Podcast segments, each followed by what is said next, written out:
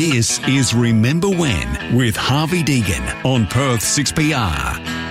This year, as I'm sure most of you know, is the 50th anniversary of the end of Australia's involvement in the Vietnam War. And there have been a number of ceremonies this year to commemorate that anniversary, and we've spoken about quite a few on the show already. And one of those functions that we haven't uh, spoken about as yet was a black tie dinner recently in Canberra. We thought we'd chat about that and other anniversary matters with the man who compered that dinner. His name is Peter Meehan, and he was well qualified to take charge of proceedings. He's a squadron leader, retired in the Specialist Reserve, has conducted media management for the Australian Defence Force, and served during the International Peacekeeping Force East Timor period as a public affairs officer for Arm- the Army's Black Hawk operations in East Timor during 1999. Additionally, in the 2017 Queen's Birthday Honours and Awards, Peter was awarded an OAM, the Order of Australia Medal. Peter, welcome to Remember When. Oh, Harvey, uh, lovely to speak with you and uh, an opportunity to reflect on such uh, an important part of Australia's history and particularly the 50th anniversary of the withdrawal from Vietnam. Indeed. Now, look, I'll tell you what we're going to do. We'll, we'll, we'll, we'll, get to all of that, but I think we should start by mentioning that you and I have known one another for uh, more than 50 years. As, as, yes, yes. as, young broadcasters, we were rivals on radio in Newcastle. You were on 2KO and I was on 2HD. We had some fantastic times, did we not, as uh, emerging broadcasters? Uh, yes, we got to know each other pretty well, got up to uh, all sorts of nonsense, uh, healthy uh, and good fun nonsense, I might add, and our friendship has endured. Uh, not that many uh, friendships do endure in broadcasting today, because things are a little bit different today. Um, I know that's you know one of your hobby horses and, and one of mine. Really, some of the um, highly paid, shall we say, let's not name names, but very highly uh, paid radio presenters these days, I think show a great, you agree, I know, show a great deal of disrespect to uh, the general audience. I think that's true.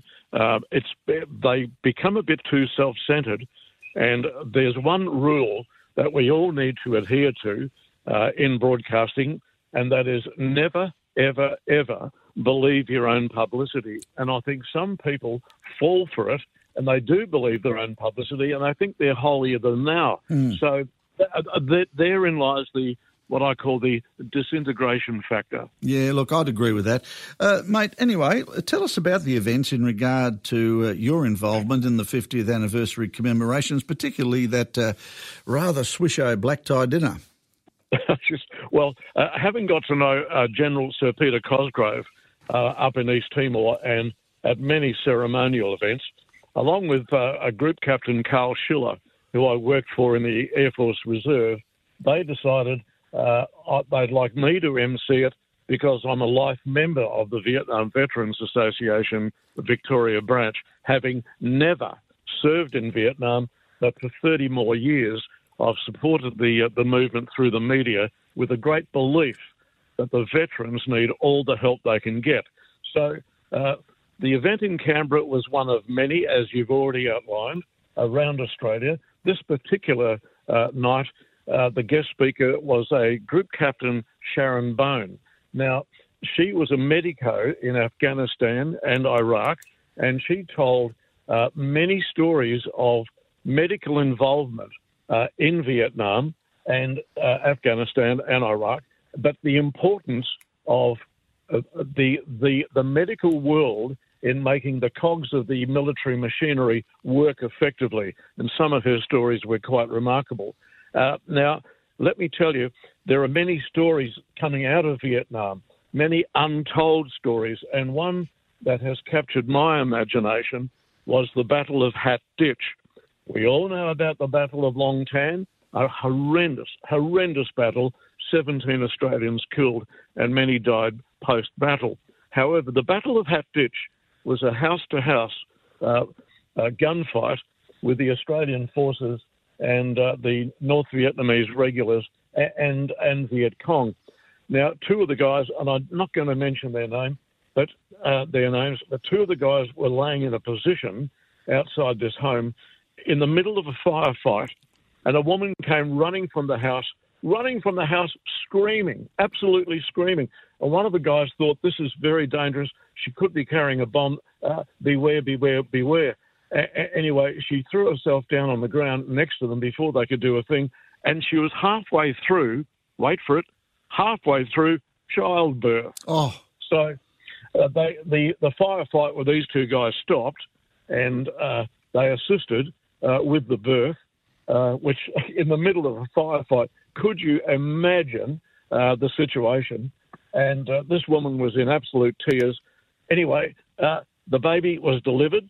They cut the umbilical cord, put the baby on the lady's chest, and said, It's a boy. Rolled over and got back into the firefight. Oh, oh, no, no idea, no idea what became of the child, but there would be countless stories like that in that conflict, in many wars, and in many peacekeeping and peacemaking operations. Yes, and so that was uh, brought to the fore at that dinner. Uh, well, y- yes, it was. It look, it was one of many, many stories uh, that were shared on on that particular night. Um, the the dinner was pretty heavily focused on Number Two Squadron RAAF because of the uh, the bombing Canberra aircraft operations out of uh, uh, uh, Phan Rang in Vietnam. And they were a highly awarded unit by the Americans and by the Australians.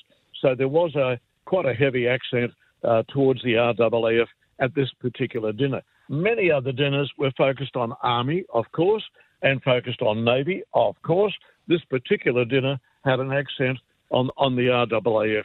Uh, and all of the dinners from reports have been extremely well received. Yes, well, that's the feedback we've got from over this side of the continent, of course.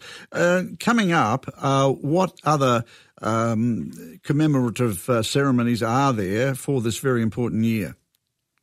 Uh, the centenary of legacy. Now, legacy has played such an important role uh, in supporting um, homeless uh, kids and families after senior partners were either killed or seriously injured uh, in the theatre of war, going way back to World War One, and Centenary of Legacy, uh, which I also emceed, was uh, uh such a, a, special event, and le- the, the stories of legacy and the role that they have played since World War One across Australia in supporting families and particularly children uh, the the emotion is palpable. I assure you, Harvey. Mm. Uh, a, light-hearted moment. An Air Force band was uh, selected to play at the Legacy Centenary night. The Governor General of Australia, uh, present, uh, being Army, of course, I welcomed the uh, much revered and uh, honourable band of the Royal Australian Air Force, one of the great military musical ensembles in Australia, and the Governor General of Australia, David Hurley, went, Oh, give it a break. Where's the army? oh, did so, really? Yeah, oh, yeah. And then the other army guys uh, in the room, many of them, Oh, yeah, where, where's the army? Where's the army? I said, uh, look, we're all brothers and sisters in arms, ladies and gentlemen.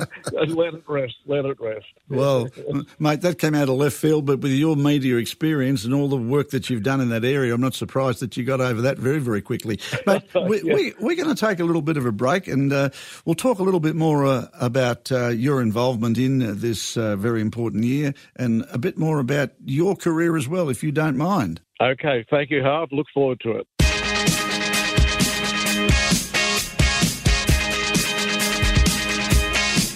This is Remember When with Harvey Deegan.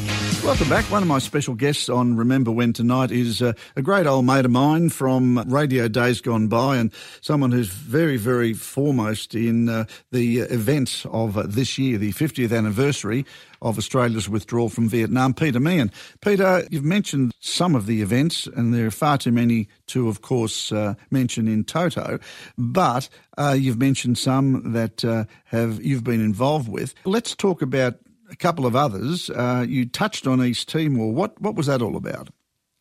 Well, uh, I was uh, as a reservist sent up to Townsville to backfill a public relations role, and uh, I went in to meet the senior army officer, and he came out and he said, "Oh, Oh, no. Blue. Blue. Oh, no. he walked back into his office. He came back out and he said, Oh, sorry, mate. That must have sounded really odd. I was expecting an army backfill guy, not Air Force. Oh, no, look, do, do, come in. Went into his office and he said, Now, do you know anything about the media? Because that's going to be your job. And I said, uh, "Well, yeah, no, I, I, you know, I think I could get past uh, uh, with a bit of a push." He said, "I tell you, I tell you what we're going to do with you. We're going to load you into the 105 howitzer. We're going to fire you down the range, see how many parts you break into. We'll send the truck down to pick up all the parts, throw all the parts in the back of the truck, bring you back here, put you back together, and we'll talk about how you handled that and what you can do for us." I said, okay, that's the deal. he said, righto. Now, first thing, get out of those blues, go over to the clothing store and get some DPCUs. That's uh, displaced uh, personal camouflage uniform because at one o'clock today, this is now 11 o'clock, one o'clock today, you're on that Hercules and you're going to East Timor uh, to escort, uh, come home with the first deployment. Wow. Okay, fair enough. So up I go, arrive there, uh, sleeping out on the grass, uh, freezing night. Funnily enough, up in East Timor, uh, black as the ace of spades. But the next morning, then I conducted some media skills training for the two people I selected to talk to the national media upon arriving back in Townsville, because there was interest in what happened with the first deployment going up to uh, uh, East uh, Timor. So they were events that led me to be asked to contact uh, the leading lights in Sydney with 5 Aviation Regiment to help them with their media co-ord for the regiment and the Special Air Services Regiment during the counter-terrorism exercise May of 2000 and the Sydney Olympics November of 2000.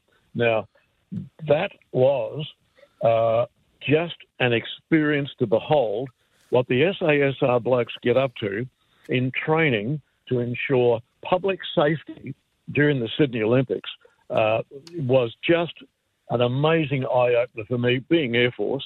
But the skill of these young young people, uh, you've really got to see it to believe it. They were remarkable, remarkable young men. Now, mm. one particular night, I was awoken about 3 a.m uh, a captain came in and said, uh, What, Lieutenant Meehan? Get out of bed. I said, yeah, What's going on? He said, We're airborne in 20 minutes. We're going out to HMAS Manoora. There's a, a reenactment of a potential hijack. And uh, a foreign country has been uh, cornered at a cocktail party, and uh, we've got to rescue them off the ship. So off we go. And the briefing in flight was we are the HAF force, and there is the BAF force. So silly Air Force man says, okay, the HAF force. We are the helicopter assault force. Oh, and the BAF force. Oh, they are the boat assault force. so while while we're hovering over the top of HMAS Manoora, 90 blokes, all in all, got up the back of HMAS Manoora using grappling hooks and raided the ship. Now, I shouldn't say much more than that about the tactics of how they do these things, but it was a very successful training exercise for them. And the helicopter force, I should say, uh, the HAF, the helicopter assault force, also deployed via fast rope SAS blokes onto the aft section of a Manoora. These, there were exercises like this going on every day to ensure, first and foremost, public safety. And that's exactly what the training was all about. And, and it worked. There was no drama, no drama at the Sydney Olympics. Gee, I'll tell you what, that was remarkable. Mate, uh, we haven't got a lot of time at our disposal, but I do want to chew the fat with you. And uh, please, uh, listener, this is probably a bit self indulgent, but uh, we are great mates and, and, we have been for many years. And uh, we're, we're bitter, bit, bitter and twisted radio rivals in Newcastle, but we socialised together. Well, I was probably doing the socialising. You were probably out on your bike. Tell us about your rather decorated cycling competitive cycling career? Uh, well, at, at, about the time I went to Newcastle, I just finished competitive racing as a uh, state and national representative in 4,000 metres individual track pursuit. So uh, my only level or my only enjoyable uh, way of staying fit is uh, riding my bike. I don't like walking, couldn't play cricket, couldn't play tennis, none of those sports, but riding a bike, I equipped myself pretty well. Yeah, and uh, represented Australia in the 1966 uh, Bill Long World Cup Teams Pursuit Series, beaten by Italy by a tenth of a second. Oh wow! So, there you go. Yeah, there, there, you go. There you go. Yeah. We've, we've, talked a bit about your radio career, but you're also um, a private pilot. Are you still flying around? Uh, no, I'm not doing any flying. Uh, the only flying I do or have done in the last 10 years is with the Air Force, going away uh, media managing the Royal Australian Air Force roulettes. Mm. So I would go away. I've got 39 hours flying with the roulettes, managing media for them at various locations uh, to ensure a uh, they get some worthwhile publicity because the roulettes is the, the the, the flagship of the Royal Australian Air Force when it comes to recruitment, and that is a really interesting job for a team of guys who are so skilled. They're all uh, flying instructors at RAAF Central Flying School in Sale, and they give of their time to form the roulettes, and they do it for free. And they go out uh, performing the the aerobatic routine as six instructors in the PC9. Now the PC21 is their new aircraft. Uh, all around Australia. Really, really interesting guys, and, and a, a terrific uh, job to have. Yeah. In, indeed. Pete, uh, it's been wonderful catching up with you on the phone. It's been far too long since we've, uh, shall we say, uh, supped a, an ale together, a face to face, but I'm sure we'll, uh, we'll, we'll rectify that in, in, the future, mate. It's been wonderful talking to you. I do thank you for your time on Remember When, and we will catch up soon, promise. Harvey Deegan, you are a consummate pro. You always have been on Perth radio and television and it's been a pleasure talking to you and rekindling our very fond memories.